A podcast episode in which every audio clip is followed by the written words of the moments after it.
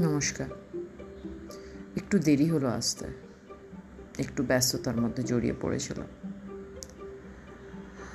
আজ এসছি একটা গল্পের পিটারা খুলতে একজন আমার চেনা পরিচিতি, খুবই কাছের মানুষ আমার, বন্ধু বলতে পারেন। সেই মেয়েটির জীবনের একটা ছোটবেলার ছোট গল্প। তার বয়স হবে তখন চার বছর। চার থেকে সাড়ে চার, এর থেকে বেশি হবে না।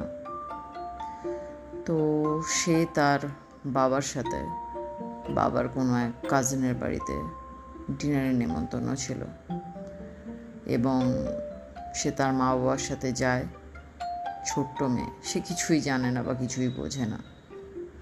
কিন্তু সেখানে তার সুকল যে কাকা হন, সেই কাকা তাকে মলেস্ট করে। সে কিছুই তখনও জানে না। তার কিছু শারীরিক প্রবলেম হয়েছিল, যেটা সে তার মায়ের সাথে শেয়ার করেছিল, যে আমার এটা কষ্ট হচ্ছে, ওটা কষ্ট হচ্ছে। কিন্তু তার কাকা তাকে এতটাই ভয় দেখিয়েছিল, সে বাড়তি কোনো কথা বলা বা বোঝার জায়গায় সে ছিল না।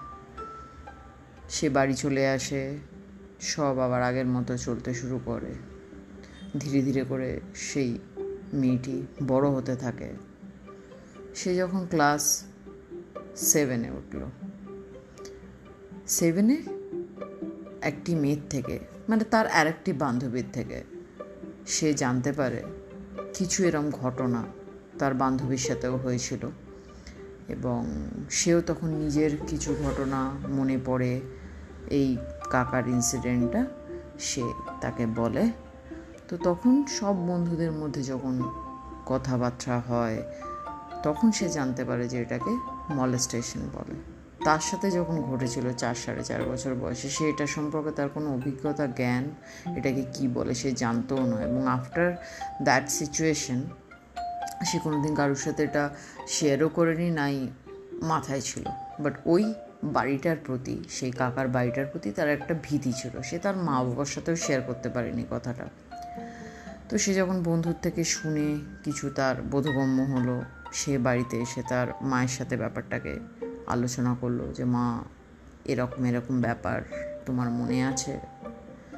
কিন্তু তার মা তাকে যথেষ্ট ধমক দিয়ে, যথেষ্ট বাজেভাবে রিয়াকশান দিয়ে তাকে চুপ করিয়ে দিল যে, একদম এসব ব্যাপার নিয়ে কোনো কথা বলতে নেই, এসব বাজে কথা, ভুল কথা বলে তাকে চুপ করিয়ে দিল। সে মেয়েটি তার বাবা অবধি পৌঁছতে পারেনি, কারণ মার কাছে সে যা শুনে নিল তাতেই সে চুপ হয়ে গেছিল। কিন্তু সে নিজের সাথে নিজে লড়াই করতো যে এটা কেন হলো আমার সাথে? আমি তো তখন নেহাতি শিশু ছিলাম, আমার তো কোনো দোষ ছিল না।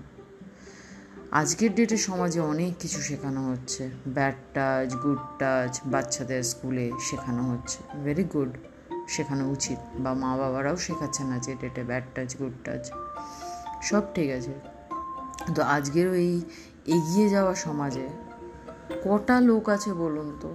বা কটা মা বাবা আছে বলুন তো যে তার মেয়ে বা ছেলের পাশে সাংঘাতিকভাবে দাঁড়িয়ে আছে? কোনো এরকম সিচুয়েশান হলে সেটা নিয়ে আওয়াজ তুলবে? খুব হাতে গুনে কম পাবেন। আপনি হয়তো ভাববেন, আমি ছেলের নাম নিলাম কেন? অ্যাজ এ ডেটে ছেলেরাও কিন্তু সেফ নয় বা তখনকার দিনেও হয়তো ছিল না। কি কটা কথা কাকে বলে? সবাই সবার বাড়ির সম্মান, মেয়ের ক্ষতি হয়ে যাবে কথাটা বললে। সমাজ এইসব নিয়েই কিন্তু বেশি ভাবে। খুব, খুবই কম মা বাবা আছেন যারা শুধুমাত্র আর শুধুমাত্র নিজের বাচ্চার কথা ভাবে। সেটি মেয়ে সন্তান হোক কি সেটি ছেলে সন্তান হোক। আজকের দিনেও যতই সমাজ এগিয়ে যাক বা যতই সমাজ দাবা করুক যে হ্যাঁ আমরা অনেক বেশি এগিয়ে গেছি। অ্যাকচুয়ালিতে কিন্তু নয়।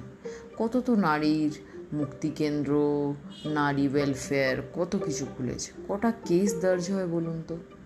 আর আমরা রাস্তার লোকের থেকে বাচ্চাদের শেখাই যে এ খারাপ, ও খারাপ, ওটা ভালো নয়, সেটা ভালো নয়। কিন্তু সব থেকে বেশি জানেন তো, ঘরের লোকই বিভীষণ হয়। তাদের মধ্যে যে কী লুকিয়ে রয়েছে, সেটা জানে না। তো সেই মেয়েটির সাথে মানে আমার সেই বন্ধুটির সাথে এরকমই ঘটনা একটা ঘটেছিল। সে সেটা নিয়ে অনেক ট্রমাটাইজ ছিল, সে যখন জানতে পারে, বুঝতে পারে। কিন্তু সে জীবনে কোনো দিনই তার মা বাবাকে ক্ষমা করতে পারল না বা পারেনি। তার কারণ হচ্ছে, তার মা বাবা আজ অবধি সেই সোকল কাকার ফ্যামিলির সাথে যথেষ্ট ভালো রিলেশন যথেষ্ট ভালো সম্পর্ক ওঠা বসা সব কিছু সেটা কি মেনে নেওয়া যায়? বলুন তো। আপনার একটা রক্ত মাংসে গড়া বাচ্চার সাথে কেউ কিছু ভুল করবে, আপনি নয় সমাজের ভয়, আপনি নয় মেয়ের নামে কিছু বদনাম রটবে সেই ভয়। চুপ করে গেলেন। কিন্তু আপনি তারপরেও সেই বাজে লোকটা, সেই নোংরা লোকটা যে আপনার, যে যখন আপনি সাংঘাতিক ছোট, কিচ্ছু বোঝেন না, সেই টাইমে আপনার সাথে কিছু নোংরামি করল। তারপরেও সেই বন্ধুটির মা বাবা কী করে তার সাথে সম্পর্ক আজকে অবধি রাখতে পারে? সেটা আমার কাছে বড় প্রশ্ন। এটাও কি শুধু সমাজের দায় নাকি নেহাতি নাটক লোকের সামনে ভালো সাজা বা ভালো থাকা? আমি ঠিক বুঝিনি। যদি আপনারা বোঝেন, নিশ্চয়ই আমাকে